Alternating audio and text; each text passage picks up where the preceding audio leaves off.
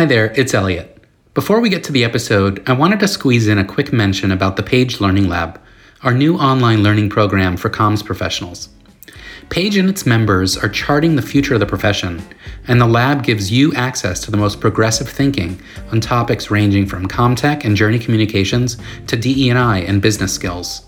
It's tailored learning designed to fit into your busy schedule. For more information, please check it out at learning.page.org.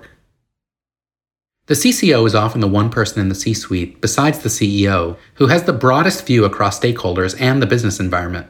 That holistic perspective matters more than ever in an era of rapid innovation, disruption, and transformation.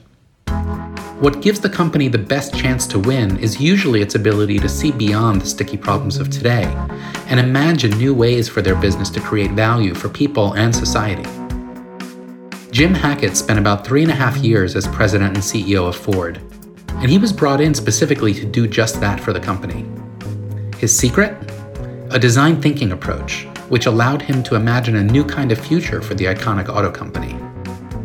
In this episode, we're bringing you his session from our recent Page Annual Conference, a conversation with Margery Kraus, the founder and executive chairman of APCO Worldwide, about what businesses and their leaders can learn from the most disruptive and successful innovators. I'm Elliot Mizrahi, and this is the new CCO.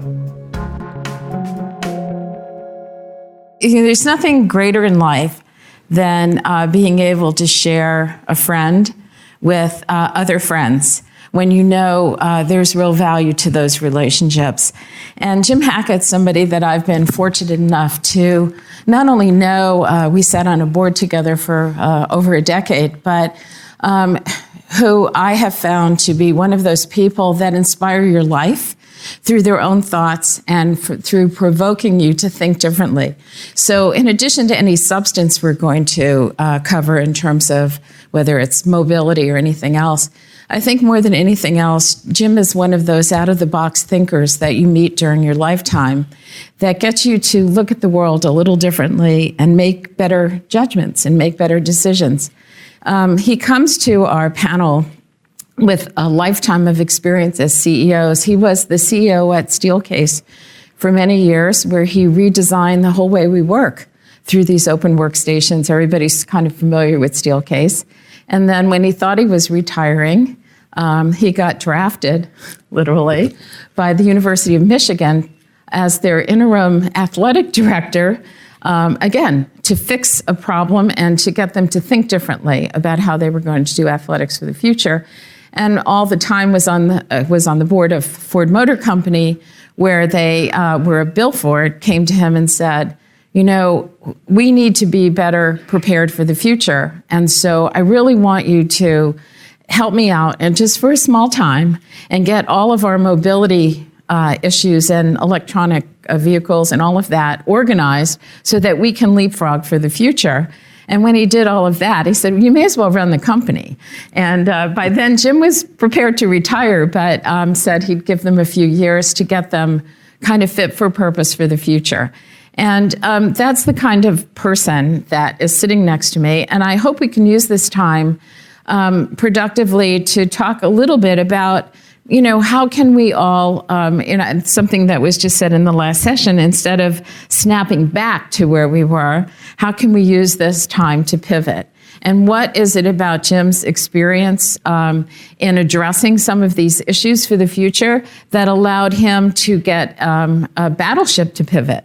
Um, and have the the car that he uh, was part of this redesign be the car of the year. So, um, Jim, you know, I, I think that one of the things that I always find is that um, you bring, you inspire vision wherever you go. And so I hope we're going to be able to get into a little bit of that. So, um, why don't we start by just talking a little bit about um, what prepared you to be such a change agent? And maybe you want to describe a little bit about the, the the challenges and opportunities you faced at Ford and what you brought to the table. You bet. Well, let me just add my thanks to Page for uh, inviting me and my friend Margery, uh, serving together for 10 years in a boardroom. We met six times a year.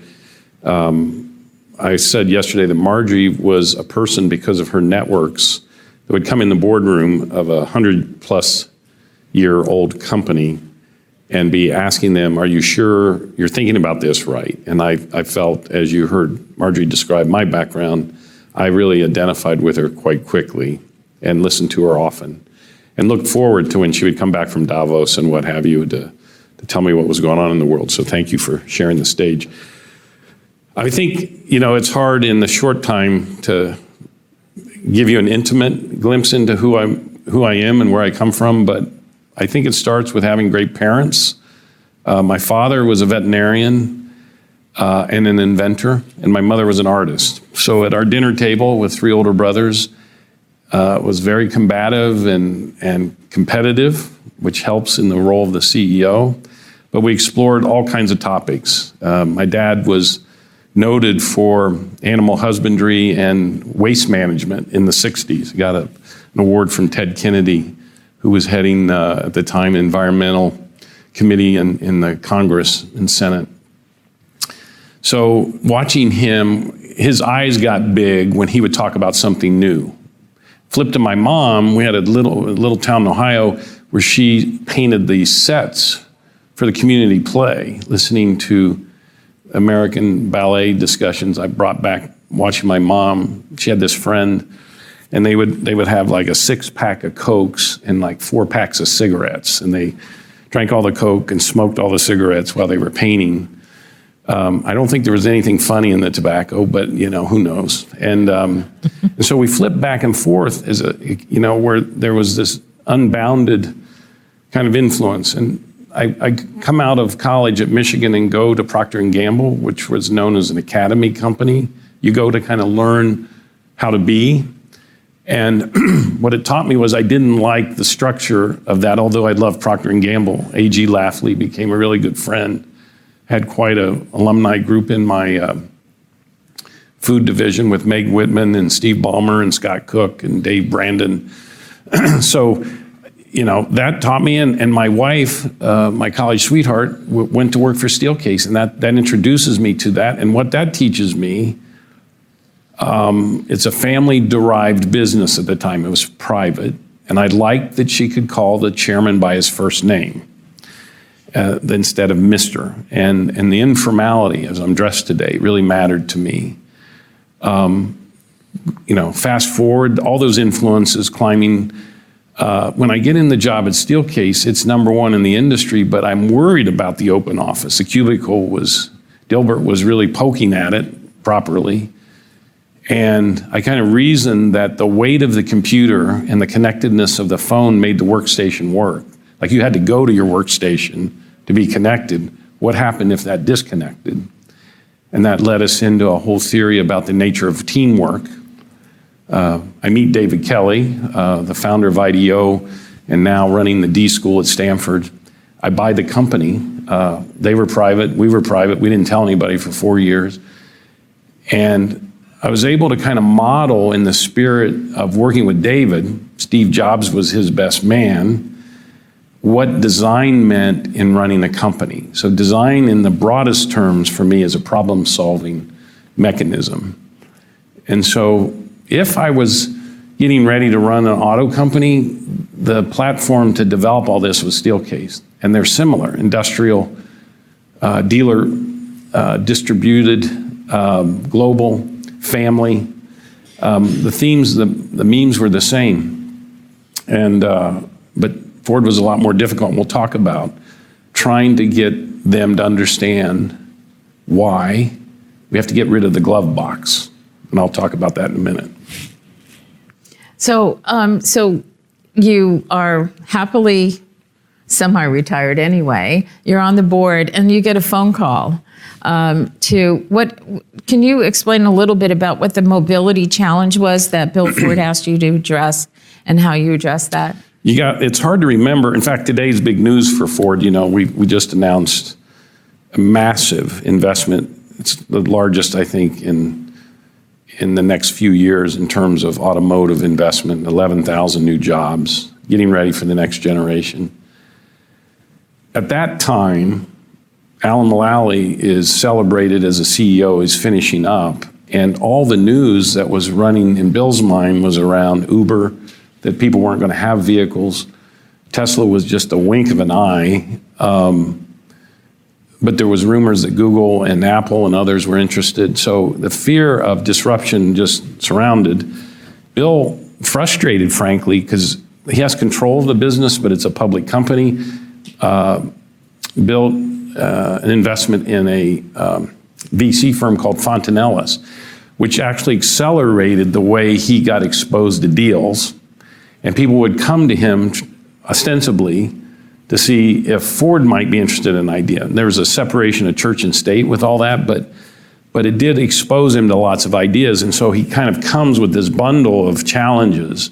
Got all these ideas, Jim. I've got this disruption, and what what does the company do? I'm not sitting on the answer, hoping that we can guess it, but I do have a method for kind of parsing through that um, that I was going to deploy, and so we're sitting in Palo Alto. We took the board out there. I, I wanted to explain uh, what design thinking was. So we got the board when I was on the board to go to Palo Alto. And uh, we, we brought the founder of Nest in, uh, who was a Michigan grad and I knew really well. And he was explaining how he was devising Nest. And I watched the board's eyes roll in the back of their heads like, this, the, the nature of the way you intuit something that isn't here is really hard for lots of people. Not everyone, not trying to uh, diss, you know, people in the boardroom, but I just would say this is the problem that Bill felt too. In, in entrenched systems, 100-year-old companies, this is really hard to imagine uh, that there's a new world, a new kind of order. And he said, why don't you come and do this thing where you just imagine that for me. And I go, well, Bill, I, if I wanted to run a business, I'd stay at Steelcase. I mean, we were humming and it was really working. This new idea that I hinted about was taking off. he said, uh, well, no, you just come and be chairman of the entity. I thought we were like two kids playing office. You know, we just made up titles. And, but the mission, and Mark Fields, who was the CEO, embraced it, uh, was to come in and imagine – those pieces that I just told you. And what I started to say is, if you look back, the investment community was wildly optimistic about ride sharing. I was in the press saying, don't be too quick to, to, to suggest that. Based on some science of behavioral economics, people use their vehicles for signaling. I mean, what other asset do you have in your life that only w- works 90% or 10% of the time, meaning it's parked 90% of the time? and then you're financing it, you know. Um, it's because you love the freedom. And guess what happened after the pandemic? I'll just put this in as an anecdote. The used car market explodes because people got rid of their vehicles thinking that they wanted a life in ride sharing. We reasoned, and this isn't our purpose in the short time here, that if the environment, which we both cared deeply about, needed to have an enhanced model, we didn't have to give up vehicles to do that. We just make the vehicles more environmentally friendly, which is what the news is about today. And people could pair that with, and this was the big idea, a transportation operating system. So that went over like a lead balloon in Detroit, but basically it meant that the vehicles are so intelligent, they can drive themselves, but they can also be choreographed um, and choreographed in a way so that you minimize the traffic disruptions. I gave a, a longer talk at CES about this, trying to appeal the technologists to help us build this transportation operating system because it's it touches everything and and the edge of the internet of things or edge computing is really required so the vehicle's getting smarter the edge is getting smarter we can now combat the pollution problems because of the way traffic is really uh, reducing uh, in performance. That was the, the basis for me coming into the business. As I got into it, um, you know, reluctantly, uh, it, it, was Jim. You got to help us. we got to think about the vehicle differently. How can you help us? So, Margie, just give me 30 seconds to explain this glove box. And yeah, and I think it would be good because I know I was shocked when we first started talking, once you became, you knew you were going to be CEO, when I asked you about your competitors. And, you know, what would you expect, right? Uh, all the logical competitors. And Jim said his biggest competitor was Apple. And I, I just think, in terms of getting your head around what he's talking about, it would be great as part of the glove box to also let people know kind of what you see in the future there that you're moving toward Okay. because it so revolutionizes the way we even think about our vehicles and mobility. So, in the list of people here and online today, I know many of the CEOs of the businesses you represent uh, from all the years I got to do this. And so, this is classic, right? Where there's examples of what we would say are sticky attributes of a business that haven't changed. Let's talk about the one reason they're sticky is because humans are attached to it. So, we're not. We're not in and out of fashion. We change fashionably, we, we get better, we, we evolve, but we're in the picture. So something like a glove box, we could make a trivia bet here. Does anyone know why there is a glove box in a car? It's because it stored gloves. What were the gloves for? It was to crank the car, to start it. And, and so I would ask the question, you know, if, if if the crank is gone, why is there the glove box? While my community at Ford would look at me, some of them, these are PhD level people, would say, Well, let it, Jim, do you understand where that is and how we make? Yeah, I understand it. It doesn't make any sense. In fact, if you're black and you're pulled over and you reach to get the registration out of there, it's a frightening moment for everybody. You know, um, why, don't, why is the registration for the driver over there? Why isn't, why isn't it on them? Why isn't it in the windshield? So, and we give the, the police a, uh, a UV light. And they just shine it on the windshield. You know, it goes away. Um, I would do this in because this is the way Apple, who I remember I hinted David and Steve, this is the way Apple looks at problems. And so Jeff Bezos also perfects this in another way. The people in our businesses that are 100 years old are plums for them because we don't reinterpret the nature of use and the perspective. Now, Margery said, if you use that technique, you heard me in that story, I made all that up. But here's the method is you take the human need to display their registration. And with blockchain, this is going to get even more simplified. But let's just say before that's all realized, what you do is you imagine what's the core rule for the registration? And it's in the exchange with uh, a mistake you've made and a policeman stopping you. So it's about identity and connectedness. So use design to say, what's the best way to give reassurance of that so that we don't create all this conflict? If you go out in the future, then you always have to, you always have to fuse technology to that. It's not because I love tech. It's because it's the only way you get the fitness of the answer to break the stickiness of the old one. And that's, that's rooted in science as well. That's a second method.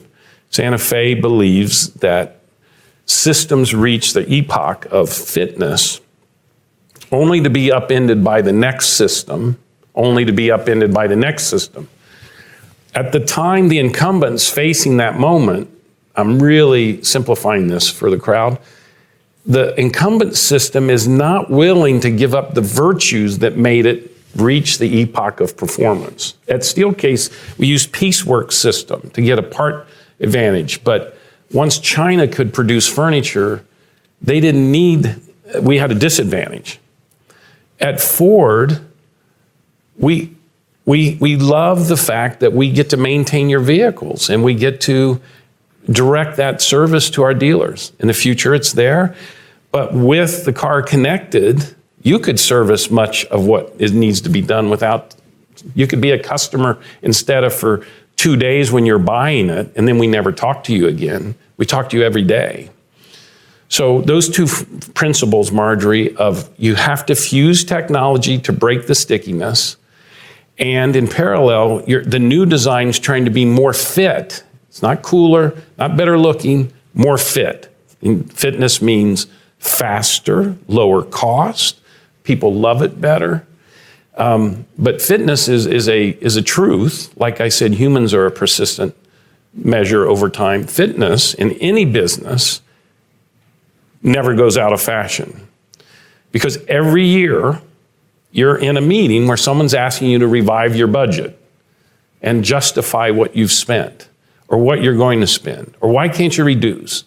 It makes business awful when you're in business and somebody's doing that to you all the time. I tried to change that narrative when I was at Steelcase and I took it to Ford, which is let's quit doing that to each other. Spread everything off the table, all these PowerPoints about efficiency and all that. What's the best design to win, to win handily? And you're now starting to see this come from Ford in really cool ways. I hinted about the glove box, you hear about electrics, the cars are connected.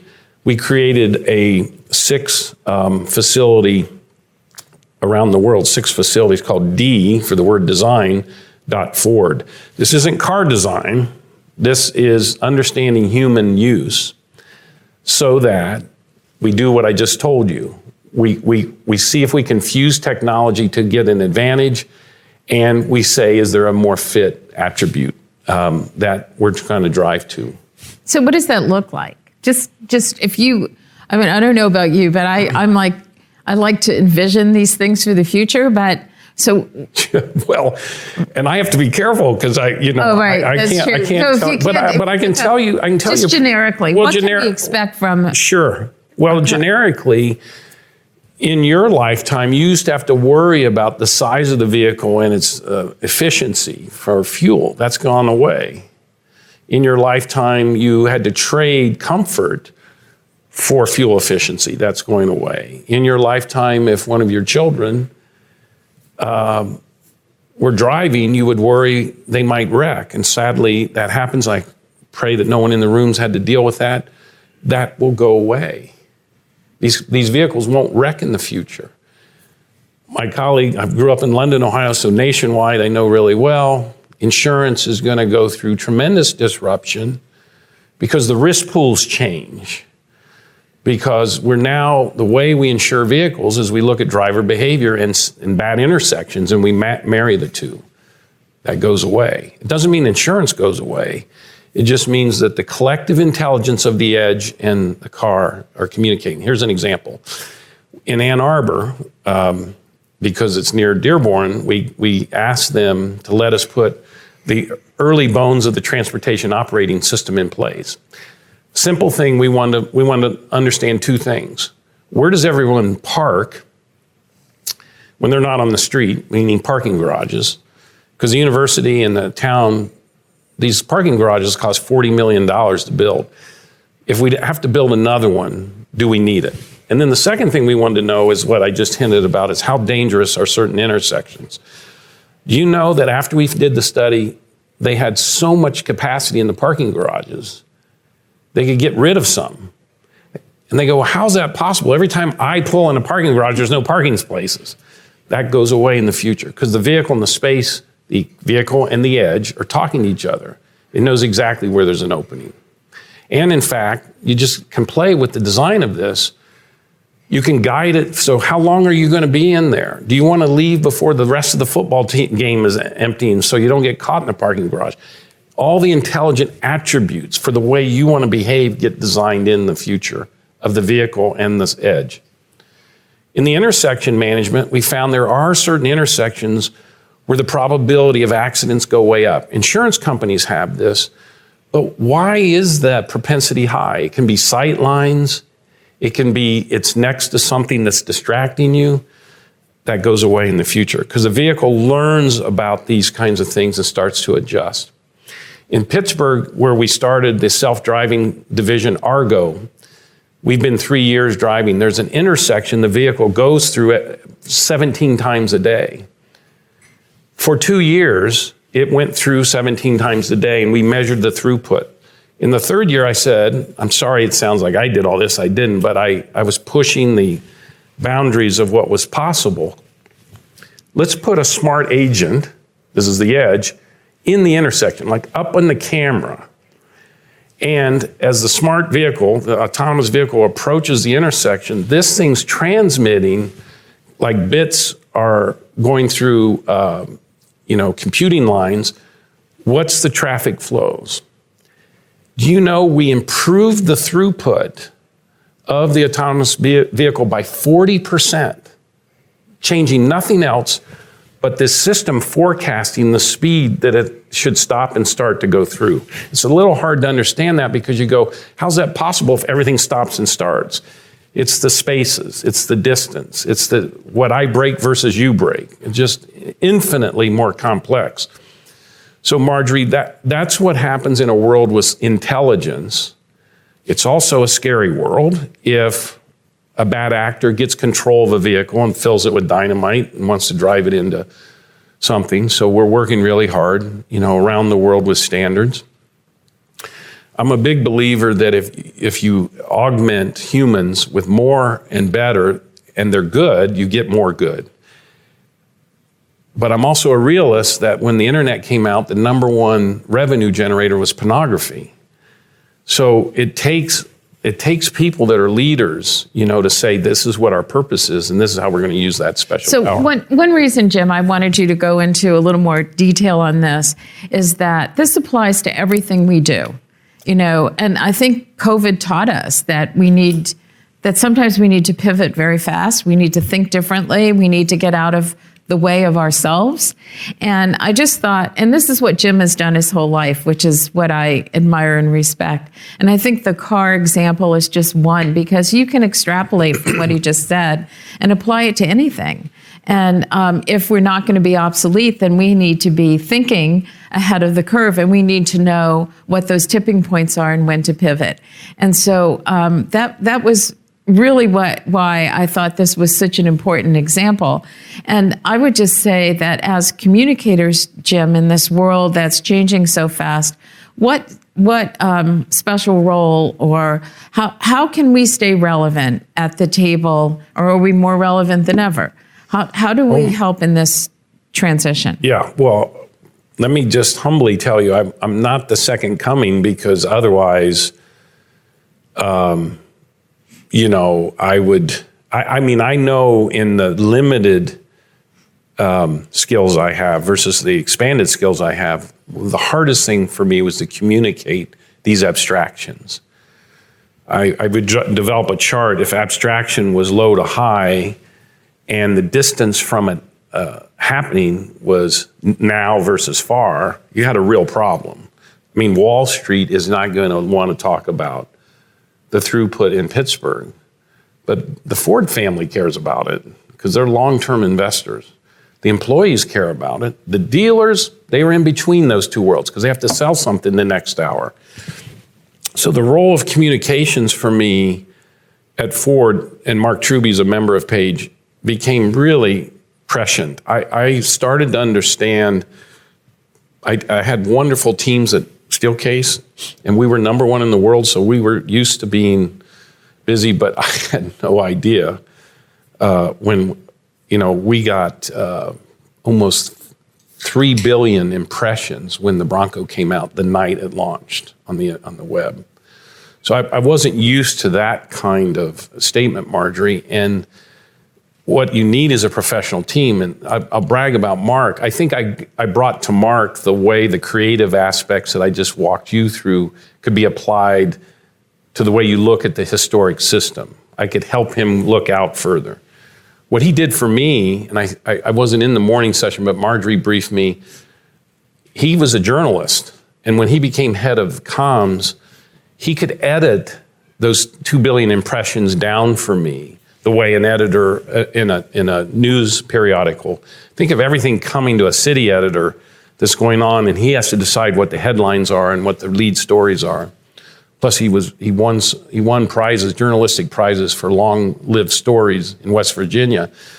So I I I, I liked Mark when I knew him on the board, but I fell in love with him by the time I left because I never worked with anybody who cared so much about this all holding together. I know you wonder if the boss knows notices that. If they're in a job like this, they do because the chaos is just constant. And um, and so I would also leave you with a simple suggestion if you can map landscape wise for the CEO the way the topics are varied and how you decide to to manage those to which constituents through which method. Because all three of those things are moving in a cubic way that looks to me like, you know, air traffic. And so when you come in and you say, hey, here's your talking points for CNN, I, I did focus, but my brain is back in that big chaotic world thinking everything that I'm talking about is in the context of this. How do I make that clear for the, for the audience? By the time I got done, I got better at it, but I was not, not good at it at the beginning. And, and so I, I re- relish now, uh, as we take questions, that I found out my principal role and the reason I was brought in is to break these boundaries so that we go there. And so today's news, you got to understand the joy I feel in seeing that come to fruition because those are things we worked on together. Now Okay. you can applaud. Thank you. Thank you. If you enjoyed today's episode of the new CCO, be sure to check out our latest episodes and subscribe wherever you get your podcasts. While you're there, leave us a rating and a review.